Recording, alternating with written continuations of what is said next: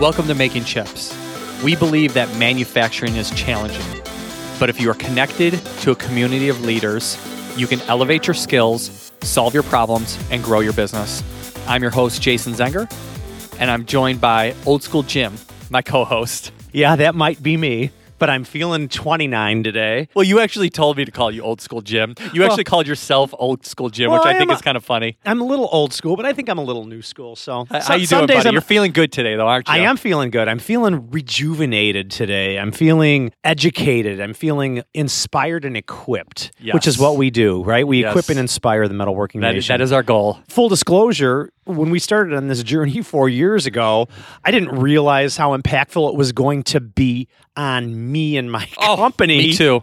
And how much I've learned and grown by just being the co host of this amazing podcast that we do weekly. I, I agree, Jim. This thing started out as this little podcast that we were hoping that 50 people a month would listen to. And now we have A third of a million. full time people on the team. We have marketing agency and all this kind of stuff. But the single biggest impact that it's made is on how I am as a leader. And I've how- learned so much from people like our guest today that has helped me in my career. And you've learned how to dress a little bit better too. And I have gotten more fashionable. As I mentioned, I call myself animal fashionable because my kids have found my new favorite store. Actually, my kids and my wife. It's called Bonobos, and they make these shirts that have they make like cool patterns out of animals. So I have like this panda shirt and a lion shirt and a tiger shirt, and it just kind of fits my brand. That's your brand. I That's guess your brand. you would say. Yeah. So because normally I come to making chips recordings in my making chips pajamas, but I'm trying to step it up a little bit. Yeah, I'm a little embarrassed sometimes when you do that too. So, but that's okay.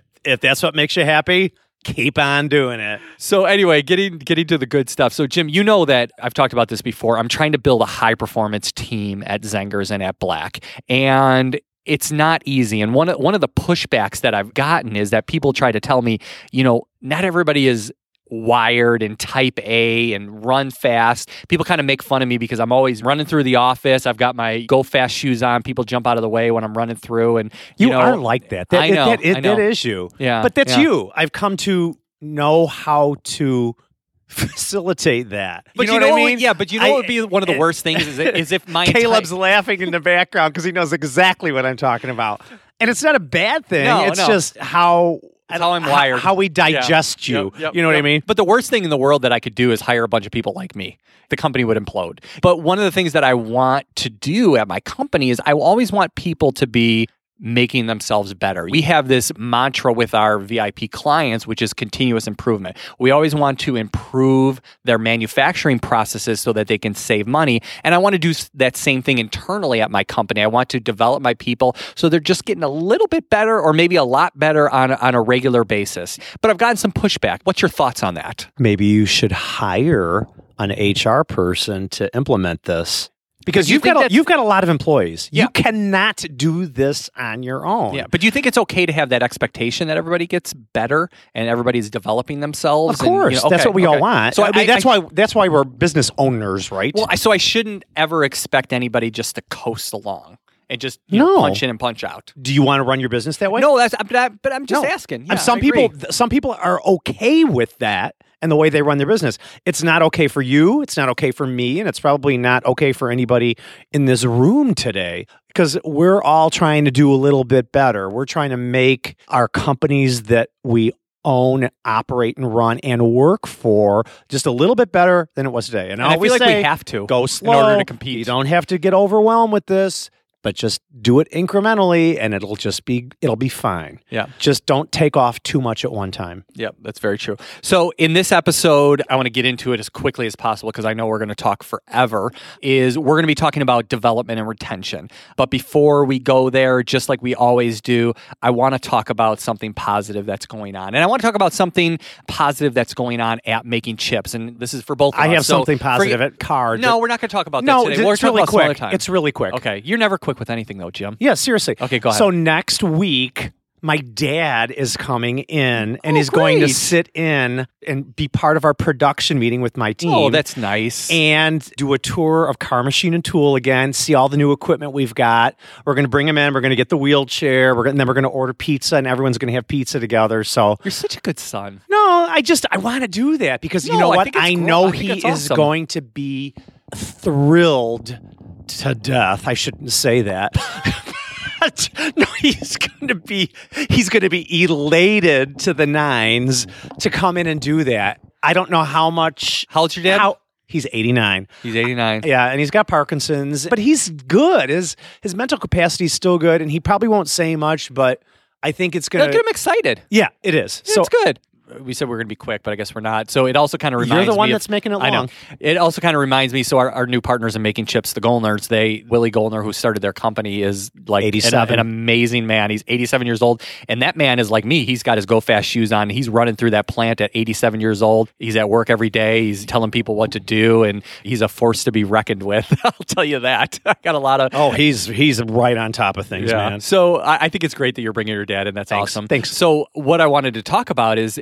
As I mentioned earlier, making chips, we now have our own internal marketing agency and we're almost at capacity with new clients. And so we're going to need to figure out how to hire and onboard and develop and grow that team. And that's an exciting thing. It's Mm-hmm. a challenge, but it's it's exciting. And I think that that's a really positive thing that we have going on. And Yeah, we've got Caleb and Nick running that. you Because know, we need to add more stuff yeah, to our because agenda. Jim and Jason need more things to do. oh my god. So- That's why I'm never going to give up wine. So, I have some manufacturing news to share, and it's an interesting article, and I want to kind of go through this point by point. Yeah, they have, great. You- they have you nice did- little you infographic. did really good on the structure today, Thanks, by the way. I appreciate that. Yeah. So this is from thefabricator.com, and the title of the article is "Millennials Skeptical About Manufacturing Careers." And I feel reason- like I've heard this over and you know, over, over and over, again. over. But It's I want to talk about it a little bit because I think there's some interesting stats here. So basically, what they go through is five stats about millennials' perceptions about the manufacturing industry. So let's go with the most encouraging one at this point. 79% of millennials agree that manufacturing jobs are important to the American economy. That's good. And that actually was a surprising one, even though it's down from the boomers and the Gen Xers, who were 86% of them felt that manufacturing jobs were important to the economy. It's still it's still an, 79, encour- an encouraging it's, thing. It's, it is pretty good. Okay. Yeah. Next one. The next one is that 54% of millennials believe that robots, AI, and machines will replace all manufacturing jobs in the United States. And just so you know, AI is artificial intelligence. everybody knows that, Jim. No, I didn't know that three weeks ago. obviously this is not true. Anybody that's involved in robotics, we're starting to sell collaborative robots. We sell vending machines or we place vending machines which are essentially like robotic tool crib attendants. Everybody that's in that industry of understands that it takes a lot of people to run those robotics. I'm not as familiar with ai but that perception obviously needs to change. Millennials need to understand that we need them to run the robots. We need jobs to maintain the robots, to fix the robots, to run the robots, to reprogram the robots, everything like that. That's a perception, albeit an incorrect one. I got Um, the next one. 75% believe having a strong manufacturing sector is important to help grow the US economy. That's that's Oh, powerful. Yeah. And you know what? That other 25%, they need to do some research and understand that an economy without manufacturing is destined for failure. Failure. because you know there's so many examples out there of other countries that don't manufacture and they are at the whim of importing goods and that is not a good thing. What are those countries? Just curious. A lot of them out there. Yeah. I don't know exactly which which countries have such a high I mean okay, Cuba Okay. Cuba would be one where they are so dependent on. I Tourism. actually, I actually, Now ju- tourism. yeah, I just got done reading a book called Refugee or something like. I think that's what it's called, and it talks about some of the Cuban immigration into the United States. And one of the things that it talked about briefly was how they had such a shift, and they actually had a point in time where they told people to leave because they couldn't sustain feeding people and giving them clothes and stuff like that because they had such an import intensive economy. So anyway, fifty-one percent of millennials believe there is a shortage of skilled workers in the U.S. They might be right about that. They are right no about that. arguing Yeah, about that. No arguing about that. And 49% of millennials believe that manufacturing offers careers that are fulfilling. Only we got to we got to figure that out. We got yeah. we, we got to make a paradigm shift in, in we need, one. yeah, because back in the day, 59% of boomers and Gen Xers agreed that manufacturing had fulfilling careers. Yeah, and, so we're and losing as 'em. we can attest to, Yeah. manufacturing is not only fulfilling, it's fun. And I think that most people that are in manufacturing believe that it's fun. And even our guest today believes that manufacturing is a fun industry to be in. I agree. So why don't we move on to that? Jim, could you introduce our guest who believes that manufacturing is fun? Ah, this woman always makes me smile every time I see her, and I'm thrilled to have her. we once- begged her to stay. We begged her to stay in the studio with us and hammer out another impactful episode. So we do have Jess Giudici back in our studios again. She is the manager of organizational development at Smalley Corporation in Lake Zurich, Illinois.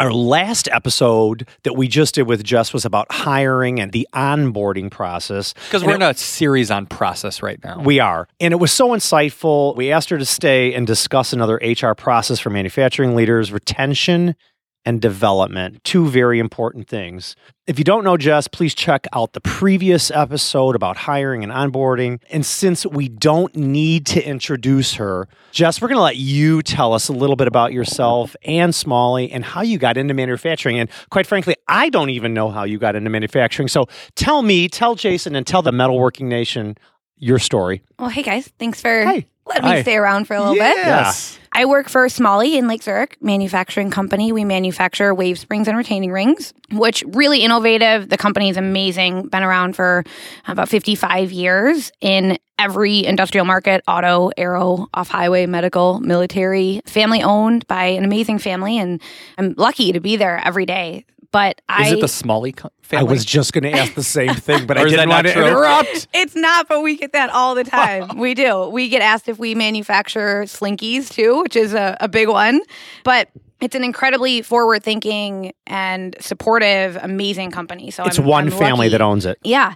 And I got lucky there. So I started in recruitment and business development a long time ago and really, really loved finding people and kind of the creative challenge with pairing my education, which is in marketing, to finding people and putting a lot of those techniques together and kind of started to build my career on that. Worked a lot through recruiting and specialized agencies and ended up finding this opportunity at smalley which has been amazing and a company that really lets me spread my wings with my creative crazy ideas. ideas and try to move the organization forward when it comes to people and now in a role overseeing our recruiters and the recruiting team and working on moving the organization forward with people focused initiatives which is what my career and, and job has turned into but i think luck brought me into manufacturing And right passion. timing and and now i'm so in love i think you guys know this industry has definitely captured my heart a little bit so i'm hoping the metalworking nation keeps me around for quite a bit Oh, we will.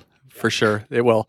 So, we talked about this briefly that there's kind of these two components to your human resources department, I guess you would say. There's the employer advocacy side and there's the employee advocacy side. And you're definitely on that employee advocacy side, whereas the employer advocacy side would be more of like the, I guess, more legality side of it. Is that a fair characterization Yeah, or am I think- simplifying it too much? Yeah, I think the lines blur a lot, and I'm lucky that I have a great peer and a great partner on our team who's significantly smarter than me when it comes to all of the traditional things that you would come to think of with HR, but she's also an incredible forward thinker. And so our ideas really work well together in terms of how do we balance that traditional nature of HR with a lot of the things that I try to bring in in terms of training and development and retention and recruitment and all of these crazy ideas that run through my head um, at a mile a minute. And so I think we're I'm lucky. I'm I'm on a really really great team where we have that balance of kind of the new school thinking and the old school thinking. Great.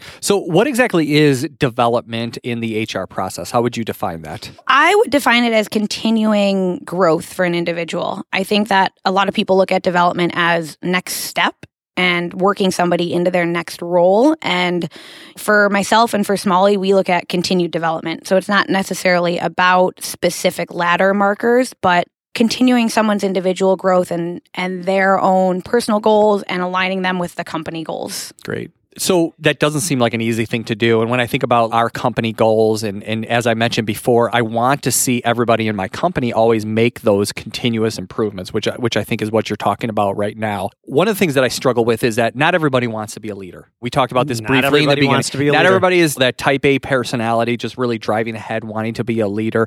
But I think everybody innately wants to see their future bigger than their past. So how do I lead my people to really want to be in a culture of continuous improvement, but at the same time recognize that not everybody wants to lead people, wants to manage people. They just want to be a part of a great culture and they want to see their future bigger than their past. I think what you're asking is kind of the differentiation between developing into a leadership position and developing an individual, which seems like the common confusion is development is focused around okay, well, I'm going to turn someone into a supervisor, I'm going to turn someone into a manager, and yeah, I'm going to move my what- warehouse person into a warehouse manager. And that's not always the best It's decision not, no. Or I'm going to make my greatest salesman a sales manager, but that might not be a good decision either. Exactly, exactly. And that's something that I'm really focused on is understanding the individual's development. But you have to, as an organization, be ready to support what their goals are and understanding what's going to work best for you and how those goals can align. And so we're really working hard on creating development paths that aren't leadership specific. Is somebody going to be a technical expert in a role and be able to move and grow and develop in that path, coming becoming a senior leader on a technical side? And then are they really great with people and understanding leadership and motivation and going to grow down that path? Do we have opportunities for people to grow in whatever way is best for them and best for the company? Because a lot of people just want to grow in their role. They want to take on responsibilities. They want to become technically proficient. They want to focus on that and have no desire to manage teams. And some want to manage And teams. that's okay. And that's And okay. okay. Right. But Yeah, are you ready to support that? Right. Or is the only path for development to manage a team? and it needs to be communicated. And that's just it. That's the and whole how do you know? So How what you what are the right questions for me to ask in order to understand somebody's motivations? Because I think sometimes sometimes people haven't even thought about Mhm. it and sometimes maybe they Right. they want to tell you what you want to hear and then you end up putting them in the wrong position and you lose a great person. It's easy to jump to what do you want to do? And that's a that's a heavy That's a question. vague question. I too. didn't What know you- this was what what I wanna- wanted to do five do years ago? What do you want to do? Yeah.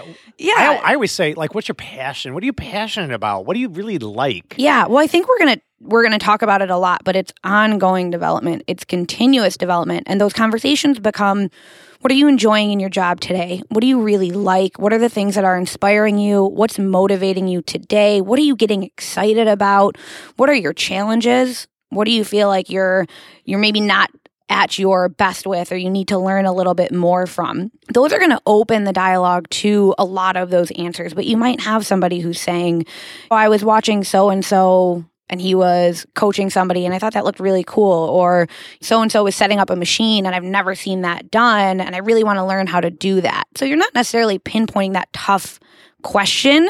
It's more about having that open dialogue and being able to say, what's going on today? What do you like today? What are you excited about right now? And then building on that. And then those continuous development conversations start creating your plans, and you can actually start putting some future goals and some metrics and benchmarks in place. But if you don't really understand the individual and what's driving them, you're almost making the decision for them. I think we do that a lot. I think we find really great doers and we say, okay, that's my next manager, that's my next leader. But did we see if they want to be a manager? Did we assess if they've got leadership capabilities? A lot of that comes from these ongoing dialogues. Should I be sitting down with individuals and documenting that and putting it in their employee file? I am in HR, so I love that, of course. I would say yes Um, too, and I'm I love I'm that. not in HR, but I would s- I have like a rolling sheet on all my employees, and I date it, what we talked about, what we're going to talk about in 60 days, and, and just document, document, document, and then you can always use that as a benchmark Yep. to go back and look at what you talked about because you forget, yeah, but it is a little ongoing. You're still going to be Yeah. on the floor with them. right?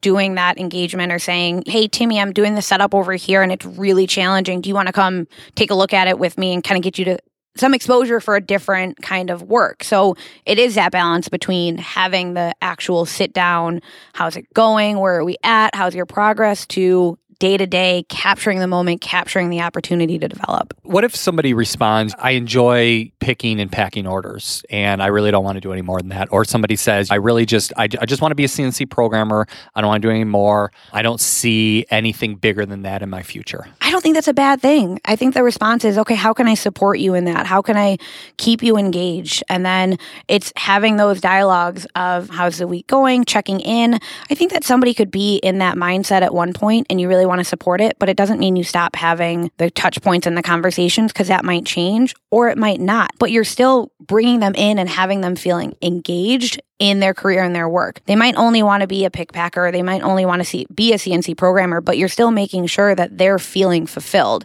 Every couple months, you're going up and working with that individual. Timmy, how's it going? Still happy? Is it still everything? You have everything that you need.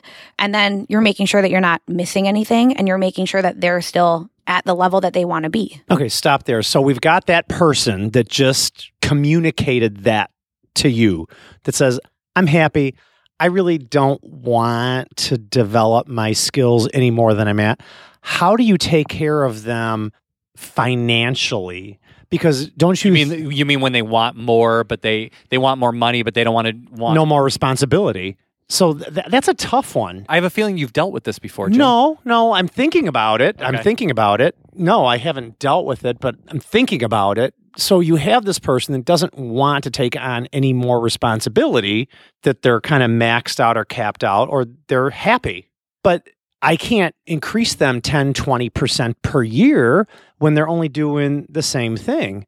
And I'm sorry if I'm speaking out of terms, but I had to ask No, the I think that's a question when it's appropriate. Yeah, that's a tough question, but That's a there tough is this is where you need to be ready and equipped for some of the tough conversations. I think we steer away from tough conversations and it's okay for somebody to be content in their role, but it's also okay as a business owner, as a company to say, we want to support you. We're happy that you're in this role and you're content and you're engaged and you're feeling successful. But having salary caps isn't a negative thing. If that person is there, there there is a point that somebody will have to understand that in order to kind of move to that next level, they need to take on more responsibility. Or you could have someone who's in a role for those X amount of years making significantly out of range for the role because there wasn't a controllable put around it. But it's being able to be clear, defined upfront about that. I always say Timmy because Timmy's my Timmy's my faux employee, but Timmy, you know, I'm I'm so excited that you're here. He's I want to support you. He's my avatar. Yes. I'm so excited that you're here. I want to support you. I want to do whatever I can to support you.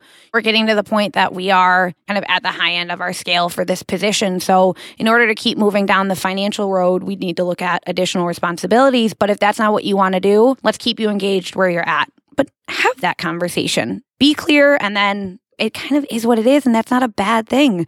A lot of times people are going to be okay and appreciate the level of honesty as opposed to trying to dance around a tough conversation. But you can't really have individuals that are making crazy amounts of money in a job that we talked in our last episode about what does a job pay? How do you value a position? Thank you, Jess. I appreciate that because I'm sure of the manufacturing leaders out there that are hearing that answer say when that machinist says, I, I don't want to take on any more responsibility, but I want to buy a half a million dollar house and I need more money to qualify. Or what for if that I've mortgage. gotten an offer for X more dollars and do you increase your max capacity at that point? well, That's a good that question. that brings up a kind of a different idea. Generally, you'll find the market is pretty consistent. If you're in line with the market, you might see a little variance. You might see offers that are maybe a little bit more, a little bit less. But if you have an employee who's engaged and has all of the other pieces where they're feeling fulfilled, generally those smaller increment jumps aren't going to be enough to make a move. Now, if they get an offer that's significantly higher, is that your position out of market? Do you need to look at where your pay scale is? Is that the miss? Or are they just getting kind of that random crazy offer? And that's something that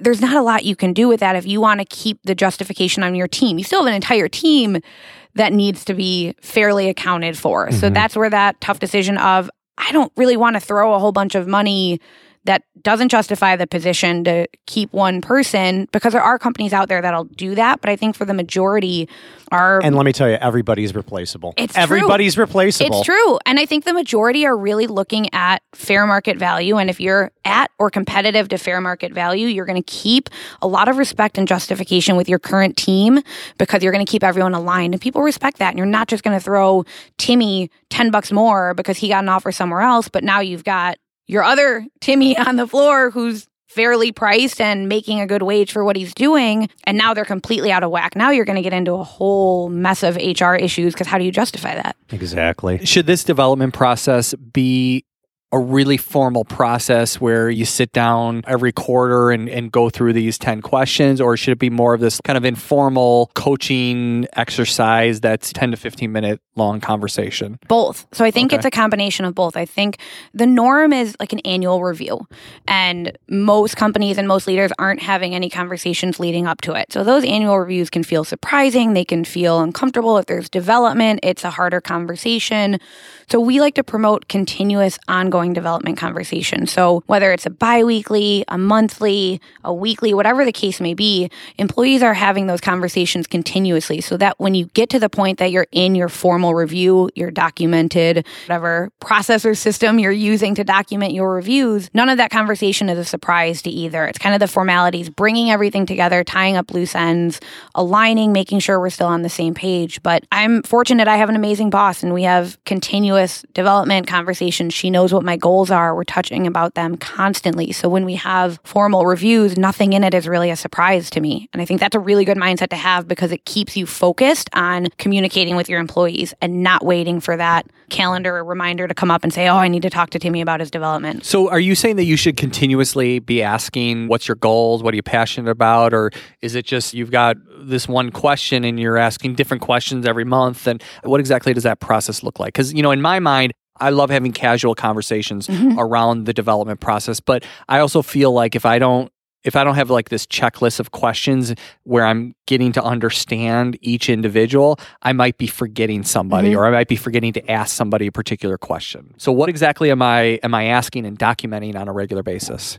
I think, and I'm not the expert at this, you are, but I think that you should have the same set of questions structured for every employee in your company because then that one person is going to get the hand holding more than the other person. You know what I mean? I Mhm. think it should be Oh, I agree. fair and equal to all of you. You should employees. understand the answer to those questions about everybody. Right. And Yeah. that's a hard task to do, but as you develop it, what do you think? I think that I like the the mindset and the idea of having this base set of questions because Right. I think it gives you that starting point. But your conversation and your dialogue and the direction is going to veer and be different with every employee. Even sitting here, we can have a structure as much as we want, but we're going to bring up topics and we're going to bring up things that kind of bring other aspects into the conversation.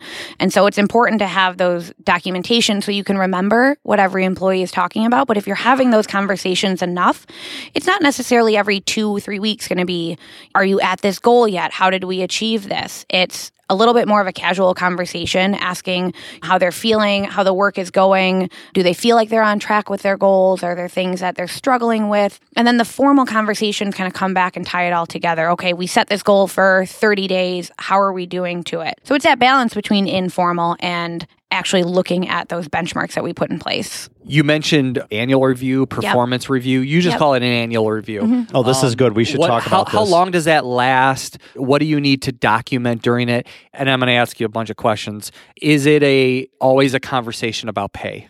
Let's break it down. Because I don't think it is. Performance review should be different than a review, Pay review. A pay review. That's what I think. Just you- do you agree? Yep. Let's start there. Okay, Let's so start let's there. talk about the performance review. Okay, what do oh, we talk how- about in a performance Yeah, review? so for for Jim and I, who have much smaller companies than Smalley, should Jim and I be in every single annual review?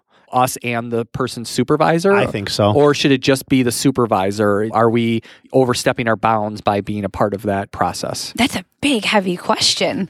I So think- I think you can handle it. Well, it's one that, yeah, I think you can too. And it's one that I want to know because, like, I'm always trying to straddle that line of making sure that everybody understands that I'm interested in their Mhm. development, but at the same time, I, I can't step on my supervisor's toes yeah. either. So your supervisors are likely going to be on their own development plans. And part of that is going to be developing their teams under them. Mhm. So are you empowering them and giving them the ability to grow and learn that skill set if you're in all of their meetings? That's a it's a fine balance. But I think that for smaller companies there's definitely the importance that owners and managers are as engaged as possible. It's I don't think that it's a black and white answer. I I would probably recommend getting involved in some and then leaving it to the supervisors to do some on their own too, so that they are empowered to be the leader. They are empowered to grow in their own development, but you're also coaching and developing them in that process. How are they doing in those conversations? Are they delivering the right message? Are they having tough conversations when they need to be? Are they focused on positive when they need to be?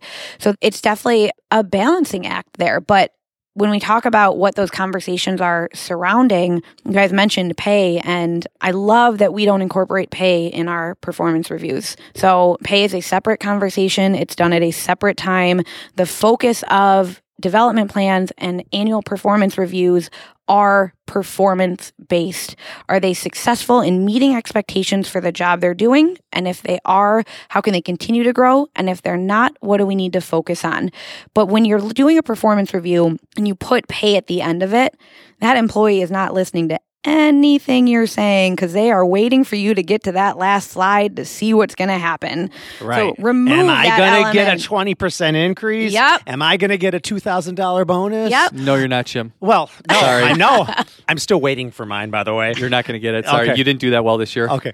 But I totally agree because all they're thinking about is the sweet You're tart at the scrolling through and they're just waiting to get to the end. Yeah, let's get through all the boring stuff. Let's get to the, Yep. the juicy stuff. So and there is. I mean, there's definitely a tie in to performance and pay, but people need to understand their performance and be able to focus on that element. And I think that if you create that culture where you're articulating to your employees, we want you developed, and it's important to us that we're having honest, open conversations about you and your performance and your development. And that is the sole focus of this conversation is you.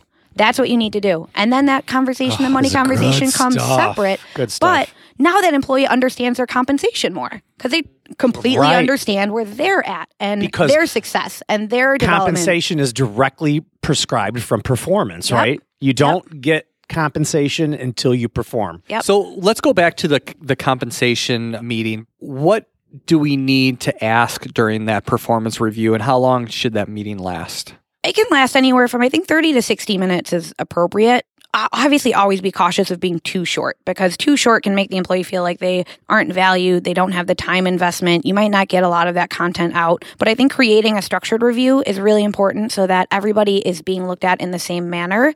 I am of the mindset that I don't believe in ratings with reviews. Right. And a lot of the industry and a lot of companies are really going that way I because mean, like what's on a a scale from one to five, I Yep. think you're doing this on a scale. because a three to you, Jim, is going to be different than a three to you, Jason. They're Right. they're you cannot completely calibrate your entire team. Mm-hmm. So we want to look at is someone meeting expectations for the role and how do we define what meeting expectations are and so then your conversation comes from that so if you're somebody that's doing setups and we look at successful in the role as being able to operate at x amount of productivity and doing x amount of setups successfully and whatever the case may be you guys know i'm not the the technical one in the group Well, 80% efficiency, I would imagine. Are those kind of metrics that you use? So our team uses metrics in production and on the manufacturing floor, but they're not necessarily incorporated in our reviews just yet. So we're still hmm. looking at I love our company so much because we're constantly developing and refining that. And we are making sure that our reviews are as effective as possible. But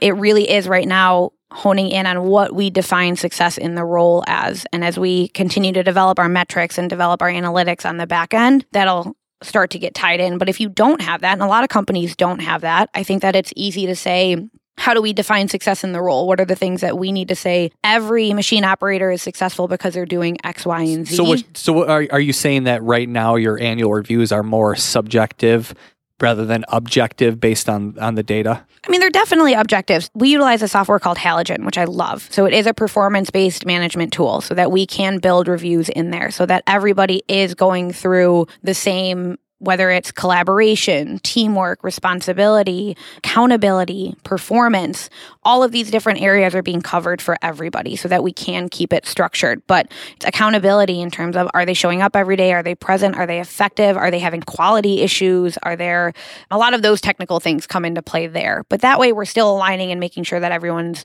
being evaluated in the same way. So that I think is, is really really important is how do we make sure that you're not rating one person on one thing and one person on another mm-hmm.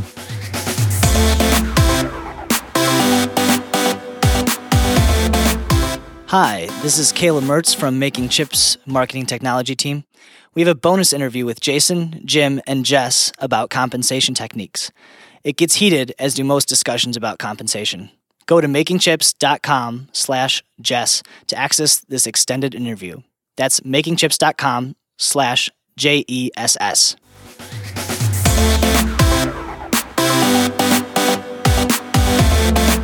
Okay, let's move on to retention. So, how exactly do you view retention and attrition at Smalley Company? And what is attrition? attrition for us is and really the industry is people leaving so why are why are people turning over um, you'll hear that word turnover a lot but jim pulled up google so the action or process of gradually reducing the strength or effectiveness of someone or something through sustained attack or pressure Wow, that's a lot. that's a mouthful that is. so your attrition is your employee base that's leaving, the people you've lost. So every year you're going to have a certain amount of attrition. Every company is going to have attrition. People are going to leave for whatever reasons, but a lot of companies aren't really understanding why people are leaving and could be missing some opportunities for insight. Are people leaving because in their first week they weren't engaged and they weren't trained and they felt like it wasn't a fit for them when your company might have been a great fit for them, but you miss the opportunity on that we talked about onboarding, on that front end onboarding. Are people leaving because your pay scale is not matching market and you're underpaying from what your competitors are paying and they're leaving because of that. So that attrition piece is is really important. It goes hand in hand with retention. How do you keep people by understanding not only why people are leaving, but understanding why your current people are staying? And that's about all about what retention is about, right? Understanding why they're staying. Is, is that why I think that you would be an advocate of exit interviews? That's probably why you would advocate for an exit interview. And so you can really understand why they're leaving, correct? Huge advocate for exit interviews, but also but aren't I they skewed? Don't you think exit interviews are skewed? Yeah, Yeah. definitely. It's I- so I much- it's- It's, yeah, and somebody's not necessarily going to tell you all the bad things that they're feeling. Yeah, they're No. going to say, I got, I got a better, I got a better offer. I got better I'm money. moving, and then you find out that they didn't move, or yeah, the kind of the easy way out of that conversation. So uh, I think how do you that, make that effective then in order to get the real do you just ask them say tell me something about the company that that I probably don't want to hear as to why you're leaving. Do you just ask them that outright? Well, it's. I mean, it's a really, really loaded. I think this is a loaded response that I'm going to give. But if you're at the point that somebody is in an exit interview leaving and it's completely catching you off guard, you failed already in a couple points prior to that. Somebody leaving shouldn't necessarily be a huge surprise. Were they? Right. Did they have issues with pay? Did they have issues with training? And we didn't engage them. We didn't develop them. We didn't coach them. We didn't talk to them.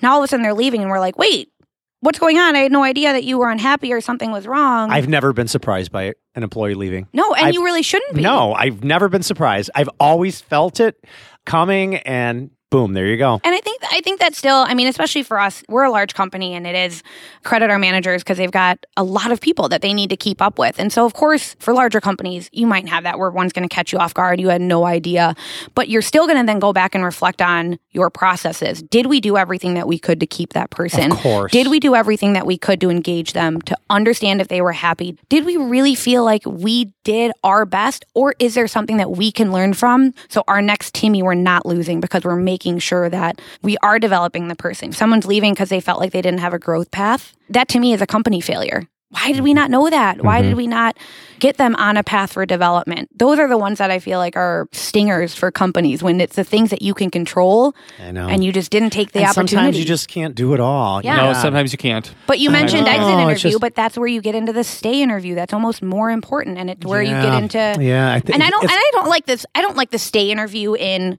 come sit down in HR and let's have a. You've been here for a year. How's everything going? Because it feels so stuffy and formal and process and not genuine and real. So I always come back to I feel like I've said it a hundred times. How are you engaging and talking to your employees? And that I think is really important. Those touch points. Are you happy? Are you everybody's so busy right now. It's like how are you managing the stress? Are things good? Do you have everything you need from me? So that you're trying to get that out in a little bit more casual relationship building dialogue as opposed to sit in my office with the door shut and it's day 90. How are things going? Right. So let's move away from the negative side of losing people. How does a small business like a Carr tool or a Zengers or a Black or a Making Chips become a great place to work? How do we Mm, good how do how do we compete in different ways against free medical insurance and pensions that people don't have to make contributions to? How do we become this great place to work where nobody wants to leave? I have an answer for that. Well, I didn't ask you. I, well, I don't Do it. care. I'm going to see Let's- if I'm correct. let's hear it. I have an wanna answer too, Jim, but I I'm- wanted to ask the expert. I know, Go but ahead, I want to see ahead. if I'm correct. I think by cultivating your culture and really getting everybody involved and everyone has a voice and everyone's aligned with the core values and you keep hammering them on them and you make it so they're happy when they come in. You definitely make them part of the process the evolution of the company's success I actually haven't. If you're going to answer too, I have an answer too, and I feel like mine goes like maybe even a step deeper than that, and I think it drives all those things that you said. And I don't always portray this very well because I'm always running so fast. But I think if you really love and care about your people, right. I think that you're going to be a great place to work, and you're going to drive a good culture, and you're going to want to do as much as you can. And I truly feel that way about everybody at Zengers and everybody at Black and everybody at Making Chips. I don't always Carr show Machine. it. I love you too, Jim. I, I don't always show it because I'm always, I feel like under pressure, under the gun, running fast, trying to get things done. But it, that's truly the way I feel. And that's the reason why I do the things that I do. But I think if you have that underlying just loving the people that you're with, I think you're going to do those things to make it a, a better place to work. Jess, Yes. what do you think? Good answers, guys. Thank you. So we're not Wow. to- we're not totally Love it. far off, right? You still need me here? yes, we do to validate what we just said. It's back to basics. It's so important. It's just back to basics. So I think it's understanding. We talked about who you are as an employer, but at the same point, it's understanding your employee's voice. So things like town halls, roundtables, casual conversations, you can provide as much to your employee base as you think they want, but there's a little bit of a there. If your employee base is screaming and saying, I'd love to go to TMA for a certification, I'd love to do this, I'd love to have the opportunity to learn this, or hey, do we have a place where we can leave suggestions? I'd love to have a place for dialogue or whatever the case may be. Are you understanding what's going to make your employee base happy as much as defining and understanding the company that you want it to be? But you mentioned you're bringing everybody in together. So you're making them feel like they're part of something. And in order for them to be part of something, they have to have a voice. You have to listen and you have to be ready, though, to act on what they say. Whether that's, you know what, that doesn't really fit with who we are as a company, but we're offering this and I feel like it might also make you happy. Or, you know what, that's a great idea. I can see that at Carr Machine. Let's see how we can figure it out. But I think companies will do culture surveys, will ask their employees for feedback, and then not do anything with it. Like, why are you're not listening though. You have to be ready to act on it to keep your people engaged. And then we talked about how do they stay? That's how they stay. That quarter increase isn't going to matter down the street because they're coming in, they have a voice, they're part of something bigger, they feel like they're contributing every day. That job down the street's not going to pull that emotional connection of engagement to the company. and you can't put a price on that. Nope. You cannot put a Nope. price on that. Jess, I have one last question. What's a little, just one little positive thing that we can do with our team that doesn't cost us any money, but really just heightens that culture and, and shows that we want to be a great place to work? So I think every company, no matter how big, has the opportunity to, I just said it, but it is so impactful, give their employees a voice.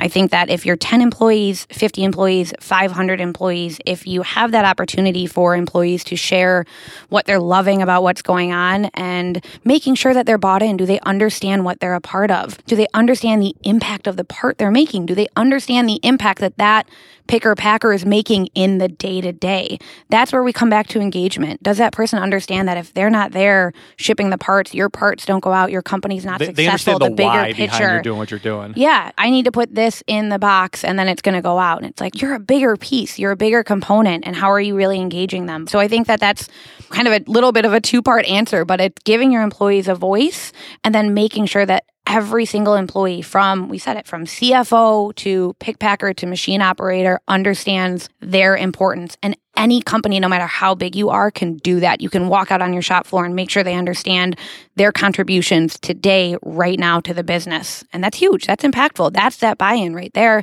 I did this today. I moved the company forward today. I created this part, which is going to obviously be maybe innovative product or a new line. I did that. I think that's a very easy thing for any company to do. And we just need to take the time to step away from our computers, go talk to our employees, and make sure that we're all part of it together. Gosh, Wow. so good, Jess. Learned so much. I got, I got like once again, This I is got one of my my favorite to do. episodes Yeah, absolutely. ever. Yeah, yeah. E V E R ever explanation mark. Seriously, I just it's resonated really profoundly with me today. What's one thing that you that you need to do right away? Mm, I, I feel like I'm on the right track, but I think I, I got to engage more. I got to I I, got to sit yeah. the employees down and talk, and I got to document what they're telling me, and I got to I got to listen more. I do, and I, I promote it, but I think I could improve in that area a little bit more than I am. No one's perfect, but what about about you? I agree. Similar to that, I need to make sure I sit down with each and every person. The one thing that I've I sit down with my direct reports and my leadership team constantly, but I think I need to sit down with everybody. I need to show every single person in the company, which is a lot. You It's gonna can do take it. One person a week to get through everybody, but I need to show you them know all what? that I care. One a week is not bad. If No, you think about it bad. like that, it's not bad. It's not bad, but I need to show think them how that I care. impactful that would be if Yeah, you sat down with that in person. I need to do that. And, Yeah. and I've talked about it before. I just haven't done it, and I need to just put it on my calendar. when you and sit make sure down that with me one on one. I I'm You feel very good? happy. I feel Okay. very good right. when you I talk need to do it with everybody. Is it okay if I stop doing it with you so that I can give more time to other people? Yes. Okay. I'm going to do that. Have we made enough chips today? We have. Yes. Because If you're not making chips, you're not making money. Bam. As always, thank you for listening to the Making Chips podcast. You need to increase the speed and feed of your business. If you're not elevating your manufacturing leadership, you're going to get left behind. The metalworking nation is committed to a new way to stay ahead of the competition. We have more content to help you make and elevate at makingchips.com. Gain access to exclusive content, as well as videos, blogs, show notes, and more resources designed to equip and inspire you. We'll see you next time. Jim loves to utilize big words incorrectly, and he's like, you know, maybe maybe I should use attrition correctly. So can you define that? For I can us, Google Jess? it.